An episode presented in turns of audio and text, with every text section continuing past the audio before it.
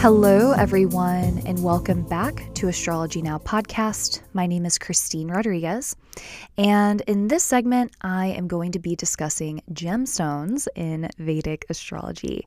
There are so many different remedial measures that we've discussed, like mantras, mudras, meditations, yagyas, and of course, gemstones. Gemstones are one of the most popular remedial measures, and sometimes they're just nice to have. People enjoy representing which sign they're connected with.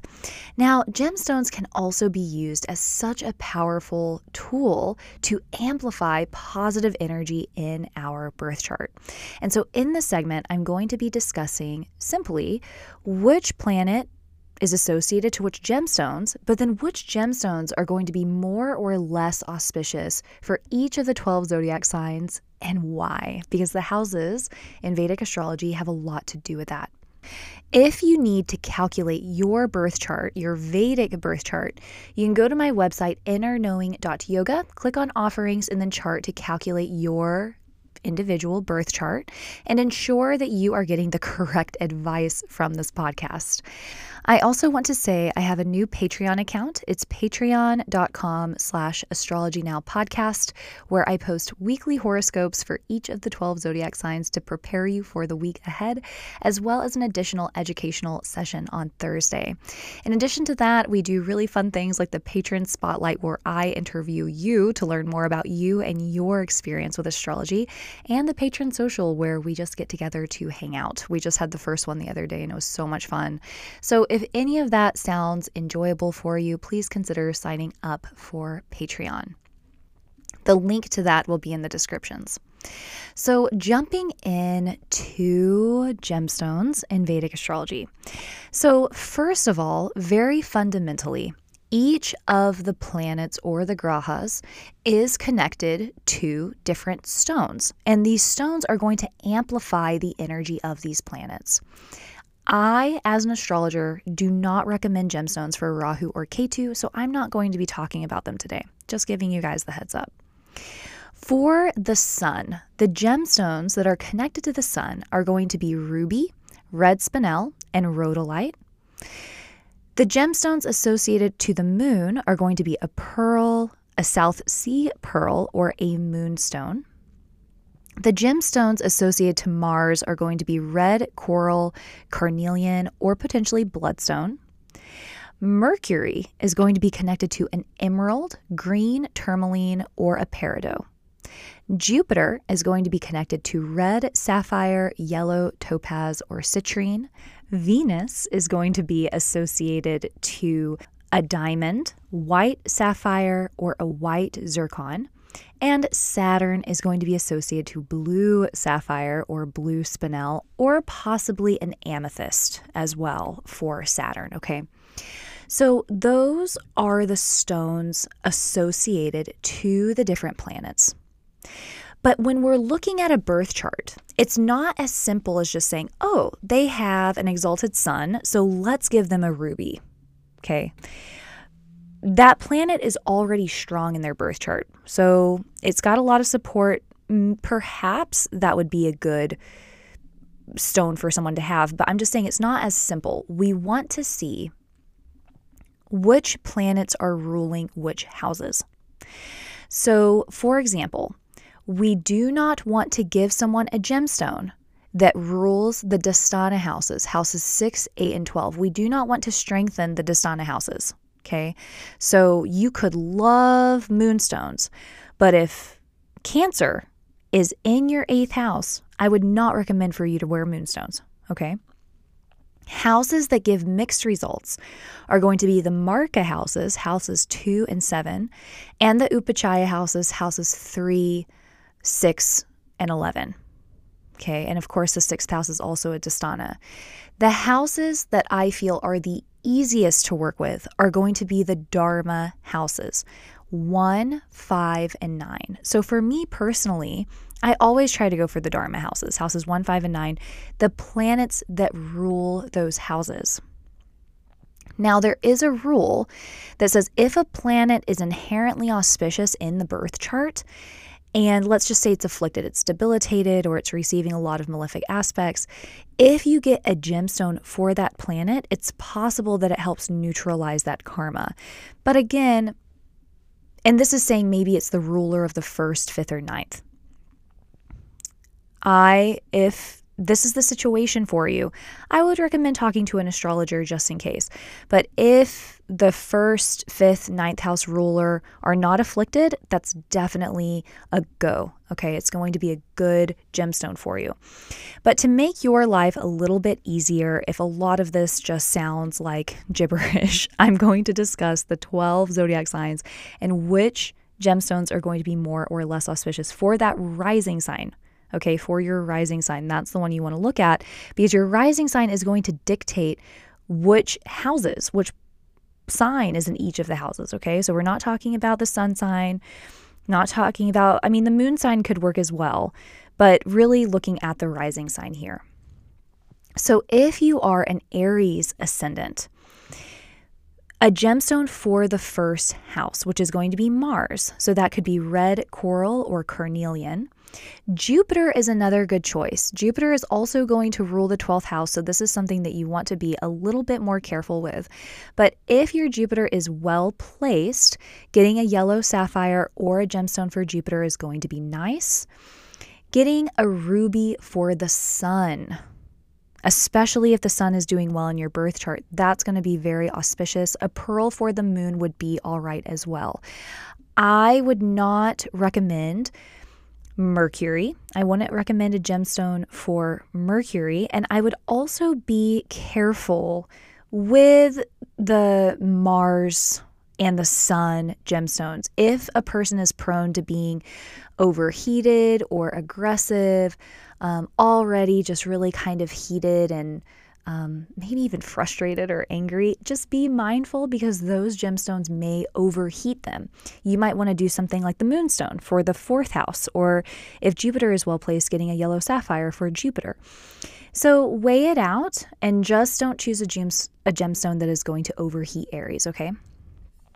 If you are a Taurus ascendant, of course, a gemstone for your rising sign, like a diamond or a white sapphire, is going to be a good choice for Taurus, especially if Venus is well placed.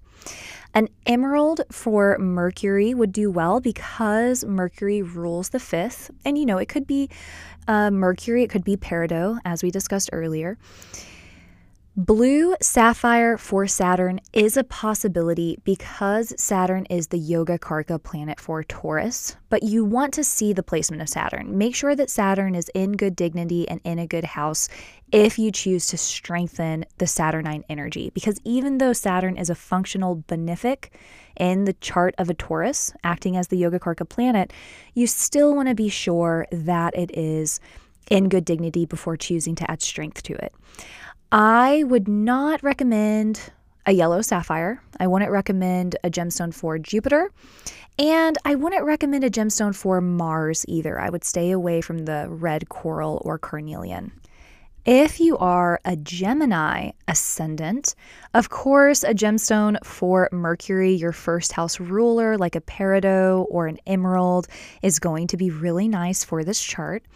A diamond would work as well, a diamond or white sapphire, because Libra is in your fifth house, and the fifth house is one of those Dharma houses. So that would be another nice choice for Gemini. I would want you to be sure that Venus is well placed because it's also the ruler of a Dusthana. So just be extra careful when choosing that. The planet that I would not recommend for a Gemini ascendant would be Mars, so red coral or carnelian, and I would not recommend Saturn. Don't get a blue sapphire.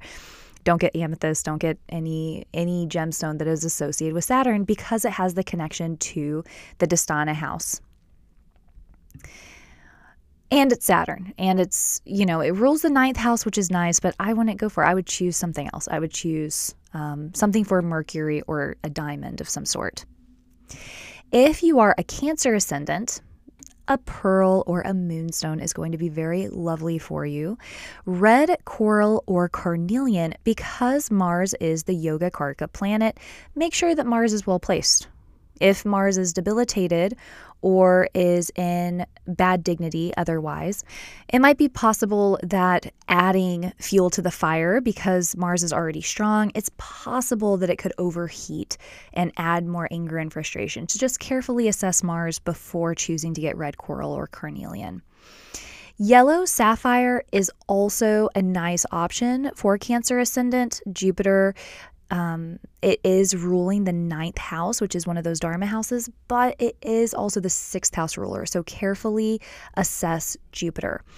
The gemstones that I would not recommend for a Cancer ascendant would be Mercury gemstones. So the emerald, the peridot.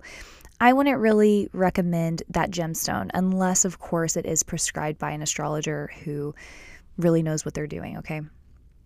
If you are a Leo ascendant, ruby for the sun could be a good option. Yellow sapphire for Jupiter because it rules your fifth house. Red coral or carnelian for Mars because it rules your ninth house.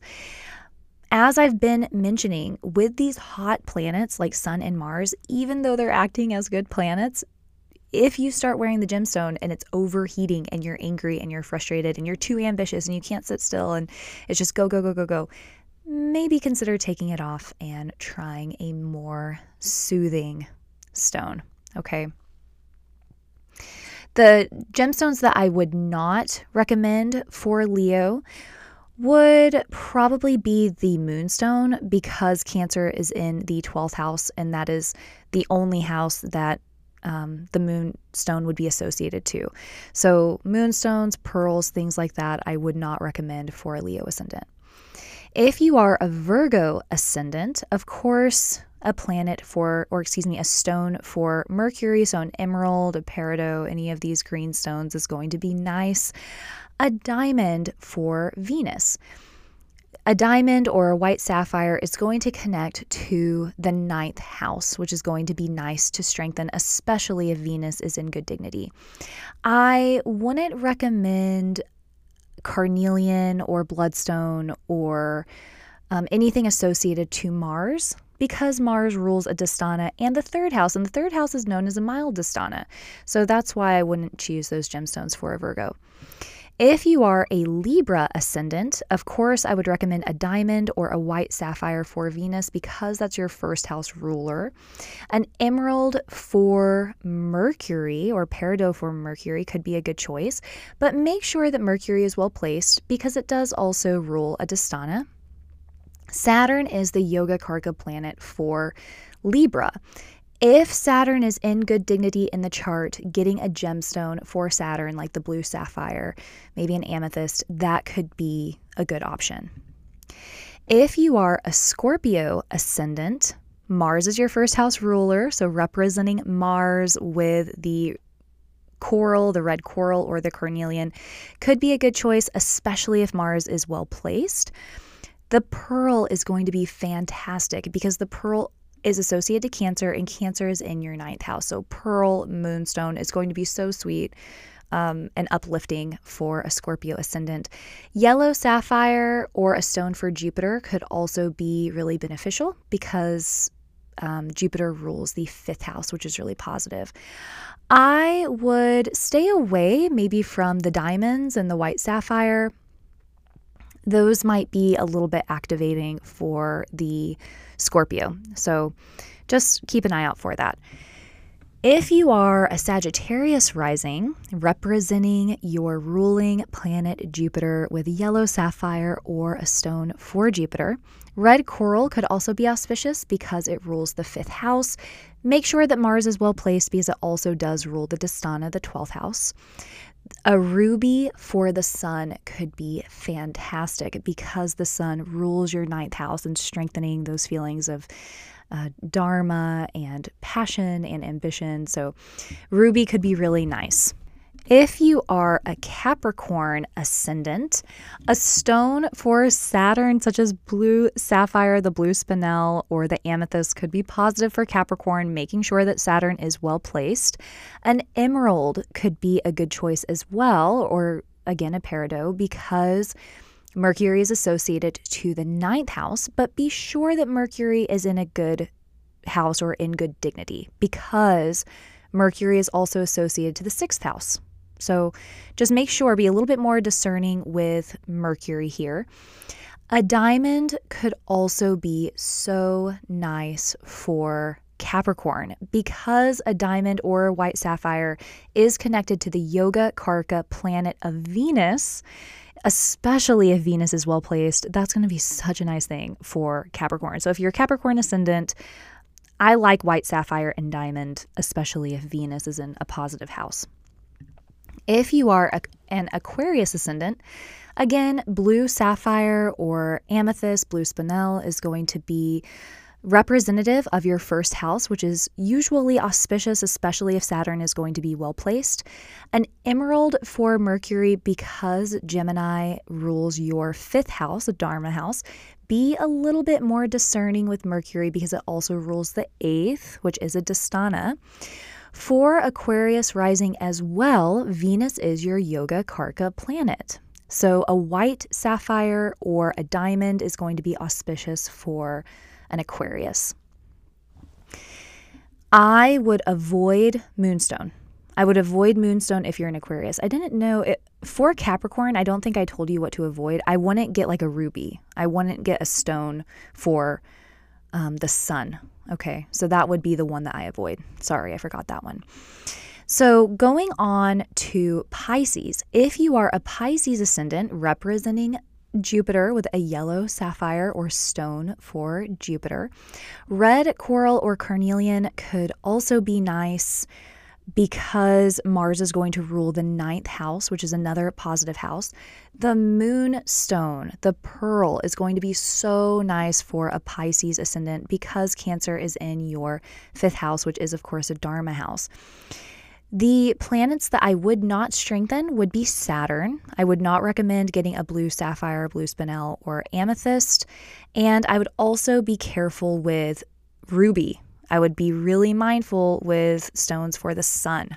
Okay. And so, again, I was mentioning these more. Um, for some of the planets, I was saying for Sagittarius and Pisces, yellow sapphire, there's also yellow topaz or citrine. Okay, so I'm going to go through them again just in case. For the sun, it could be a ruby, but rubies can be really expensive. So there's also red spinel and rhodolite. For the moon, you could get the pearl or the moonstone. For Mars, it could be red coral or carnelian. For Mercury, it could be the emerald, green tourmaline, or the peridot. For Jupiter, yellow sapphire, yellow topaz, or citrine. For Venus, diamond, white sapphire, or the white zircon. Saturn could be the blue sapphire, blue spinel, or the amethyst. So there are different levels that you can go down. It doesn't, you don't have to spend hundreds of dollars. But the thing is, when you're choosing a gemstone, you do want to connect with the gemstone. You want to like it. You want to feel positive about it. When you put it on, you want it to feel good and resonant. Don't get a gemstone that you hate just because you think it's going to support your chart.